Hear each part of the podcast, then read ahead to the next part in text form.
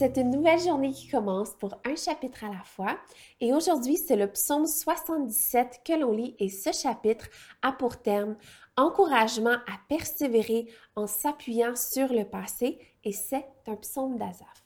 « Ma voix s'élève vers Dieu et je crie, ma voix s'élève vers Dieu et il m'écoutera. » Quand je suis dans la détresse, je cherche le Seigneur la nuit, mes mains se tendent vers lui, sans se lasser, je refuse toute consolation.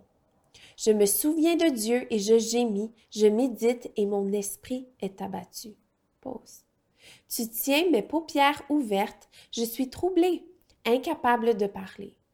Je pense aux jours lointains, aux années passées. Je me souviens de mes chants pendant la nuit, je médite dans mon cœur et mon esprit s'interroge. Le Seigneur me rejettera-t-il pour toujours?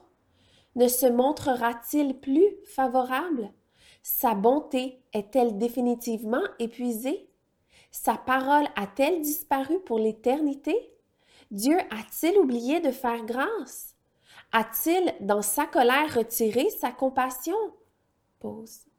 Je me dis, ce qui fait ma souffrance, c'est que la main droite du Très-Haut n'est plus la même. Je me rappelle la manière d'agir de l'Éternel. Oui, je veux me souvenir de tes miracles passés. Je réfléchis à toute ton activité, je veux méditer tes hauts faits. Ô Dieu, tes voies sont saintes. Quel Dieu est grand comme Dieu? Tu es le Dieu qui fait des miracles. Tu as fait connaître ta puissance parmi les peuples, par ton bras tu as racheté ton peuple, les descendants de Jacob et de Joseph. Pause. L'eau t'a vu, ô Dieu, l'eau t'a vu. Elle a tremblé, les abîmes ont été ébranlés.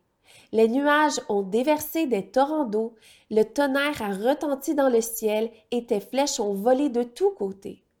Ton tonnerre a éclaté dans le tourbillon, les éclairs ont illuminé le monde, la terre a été ébranlée, elle a tremblé.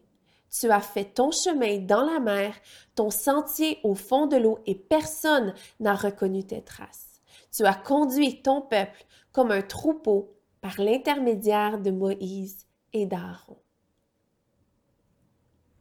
J'espère que tout comme moi, vous avez apprécié ce chapitre, que lorsque même comme Asaph, on peut être dans le doute, on a simplement à se rappeler de la fidélité de Dieu et de tout ce qu'on a expérimenté avec lui par le passé.